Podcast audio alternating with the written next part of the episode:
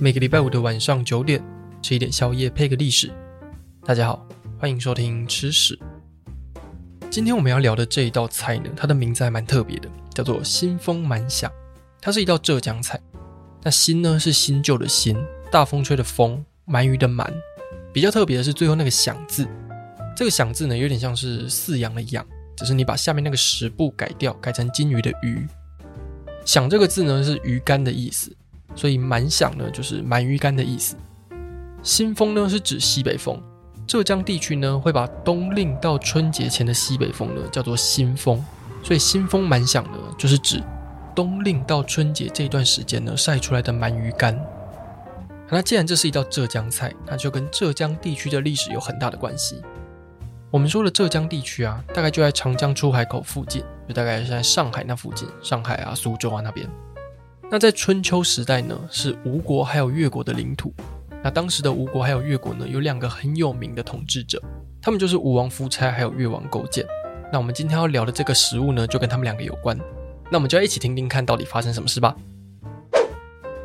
我刚有提到一个春秋时代嘛，春秋时代呢，就是指周朝后期的一段时间。那这一段时间呢，有各个不同的诸侯崛起。那周朝呢，因为采用封建制度，那周天子就是把土地分封给诸侯，诸侯会进一步把土地分封下去，所以诸侯呢就会代替周天子管理这些土地。可是到了周朝后期的时候呢，周天子已经没什么威严了，所以各地的诸侯就只是表面上尊重他们的老板，但其实私底下呢都在壮大自己的势力范围。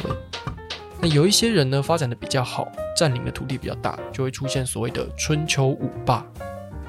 春秋五霸是哪五个国家呢？其实有蛮多不同的讲法。那有些人会说是秦、楚、宋、齐、晋。那有一些人呢，也会把吴国还有越国给加进来，然后把宋国跟秦国给换掉。那会有这一些不同的讲法呢，都是因为大家根据不同的史书去判断。好，那不管是哪一个版本的史书呢，春秋五霸里面呢，有两个诸侯国是一直都存在的，就是北方的晋国，还有南方的楚国。从西元前六百三十三年开始。晋国还有楚国呢，为了扩张自己的势力，就打了将近一百年的战争，而且在打仗的过程中呢，还好会把附近规模比较小的诸侯国一起拉进来打架，诶，就有点像是今天收小弟打群架这种感觉。所以吴国跟越国呢，就是在这个背景底下被楚国还有晋国给拉进来。吴国跟越国呢，都在浙江地区，那吴国稍微偏北一点，越国是在比较南边。那吴国的隔壁呢，就是晋国的对手楚国。所以晋国这时候想说，哎，那我可以跟吴国一起联手，这样以后就可以攻打楚国。所以晋国就派人去找吴国说，哎，你要不要联手啊？吴国就说好啊。所以晋国这时候就收了吴国这个小弟。晋国收了这个小弟之后呢，就开始教他一些打仗的技巧，像是怎么射箭呐、啊，怎么摆一些阵型啊，或者是怎么开战车。那如果这样以后要一起包夹楚国的话呢，就比较方便。那楚国发现对方找了小弟之后呢，当然自己也会跑去找小弟。所以他就找了吴国的邻居，就是越国，要一起联手对抗他们。吴国跟越国呢，也因为本身跟不同的国家结盟，所以他们两个呢也变成竞争对手。那到了西元前五百年左右呢，有一个人从楚国逃了出来，他叫伍子胥。伍子胥会逃出来呢，就是因为他爸爸在楚国的时候被卷入一场政治斗争，然后他爸爸后来被楚平王杀掉。那伍子胥呢，在他爸爸被卷入政治斗争的过程中，就觉得哎，情势不对，所以他就先跑了。那因为伍子胥的爸爸被楚国杀掉，所以他就很讨厌楚国，想要帮爸爸报仇。但是他毕竟是逃出来的，所以他身上不太可能带太多资源，所以他就只好先到吴国避难。那他跑到吴国之后呢，就遇到了吴国的公子姬光。伍子胥呢，希望姬光可以帮他报杀父之仇。那姬光呢，也希望伍子胥呢，能够帮他篡位，当上吴王。所以他们两个就达成协议，如果姬光篡位成功的话呢，就会帮他报仇。所以伍子胥这个时候呢，就帮他找了一个刺客，要来暗杀当时的吴王。这个刺客呢，就在一场宴会上面，从一只烤鱼的肚子里面抽出一把剑，那当场就把吴王给刺死。那虽然这个刺客成功了，但是他自己也被吴王旁边的守卫砍成肉酱。那既然把当时的吴王都杀掉了，所以姬光呢就变成了下一任吴王。他的封号呢就叫吴王阖闾，就是我们一开始提到那个吴王夫差的爸爸。吴王阖闾成功篡位之后呢，除了要感谢那一个变成肉酱的刺客以外，他还要感谢的就是伍子胥。阖闾除了重用伍子胥之外呢，也答应伍子胥，总有一天呢，一定会替他爸爸报仇，就是攻打楚国。吴国在吴王阖闾还有伍子胥的统治底下呢，就变得非常非常的强。伍子胥呢，甚至还找了孙武来帮忙训练军队。孙武就是《孙子兵法》的作者，所以他这个概念就有点像是你找爱因斯坦来教你物理，不然就是找海明威来教你写作文这样子。好，那吴国变强之后呢，他们的下一步就是要进攻楚国。所以在西元前五百零六年的时候，伍子胥和孙武就带着吴国的军队从楚国的东北角呢一路杀过去。结果，身为春秋五霸的楚国呢，竟然还一路被吴国压着打。而且楚王听到前线打输了之后呢，自己就先落跑了。楚国的军队听到自己的老板跑了之后，还要追上去说：“哎，等一下，老板，等一下，等一下啦！”可是剩下那一些还留在首都的平民百姓呢，就只能被吴国的军队给宰杀。那吴军呢，也顺利打下了楚国的首都。伍子胥打到首都之后的第一件事情呢，就是把杀死他老爸的楚平王挖出来鞭尸。他找到楚平王的坟墓之后呢，就把棺材给撬开，然后拿鞭子往楚平王的尸体狂鞭三百多下泄恨。啊，虽然这个时候呢，吴国已经打到楚国的首都，甚至还把楚王给赶走了，可是吴国这个时候出现另外一个问题：吴国的邻居就是越国，他竟然趁吴国出门打仗的时候呢，偷袭吴国，然后再加上楚国的一些大臣，他们跑去找秦国帮忙，希望他们可以反打回去。所以秦国还有楚国的残兵，再加上越国的偷袭底下呢，吴国不得已之下只好先退兵。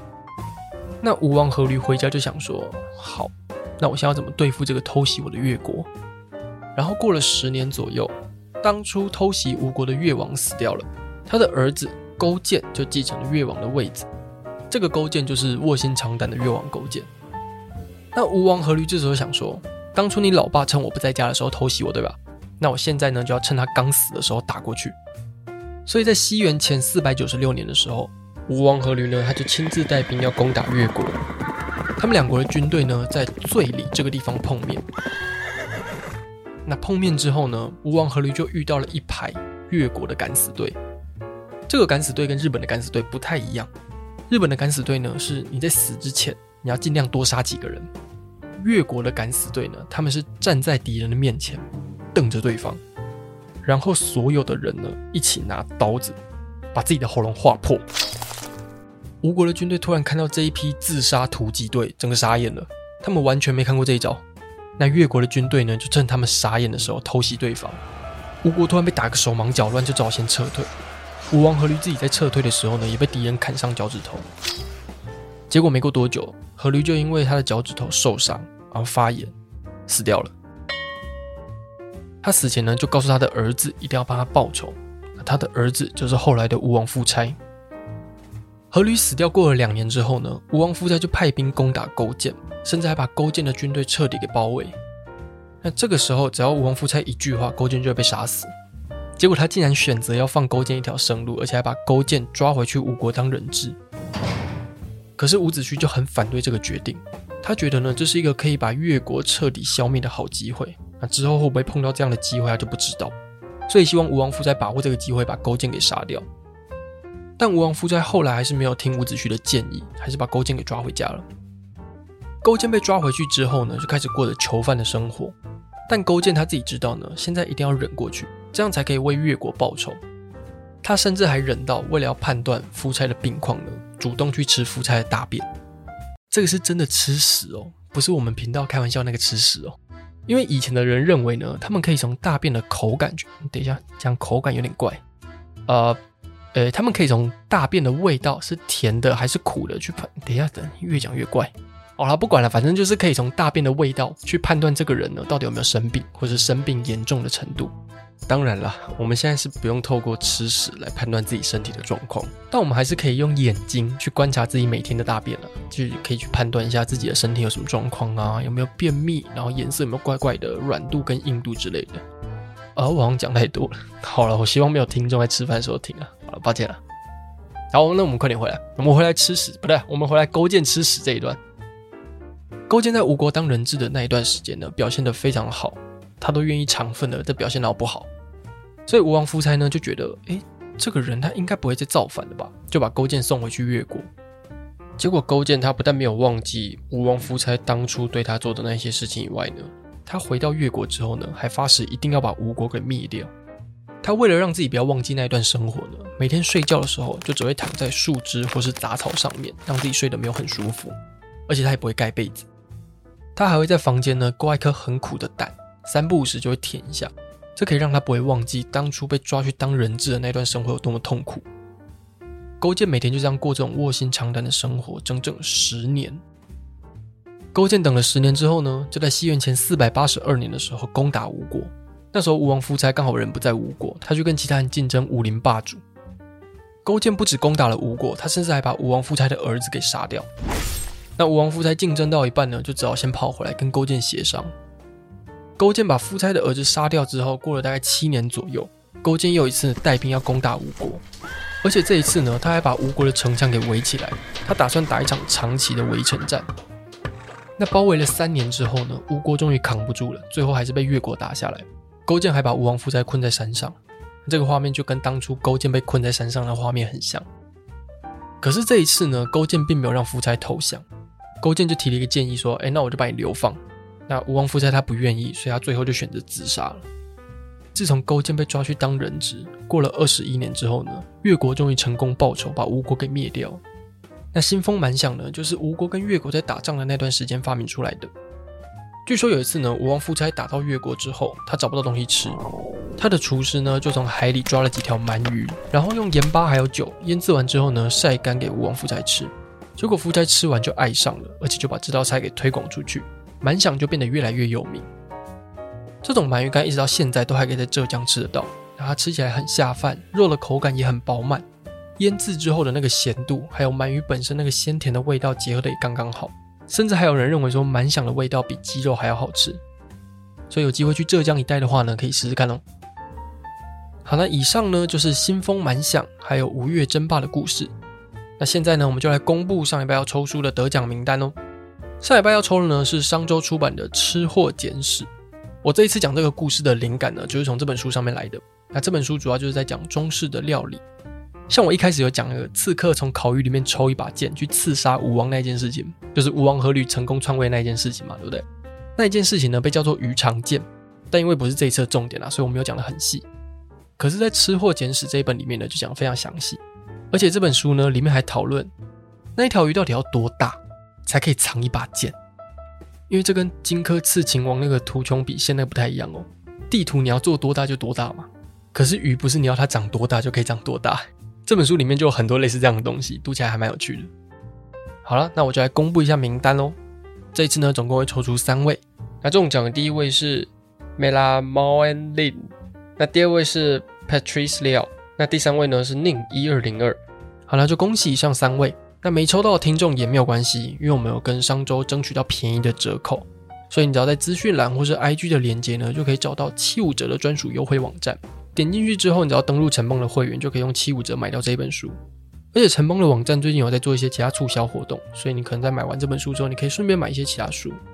我最近刚看完股癌推荐的《致富心态》，那我自己看完我也蛮推荐的。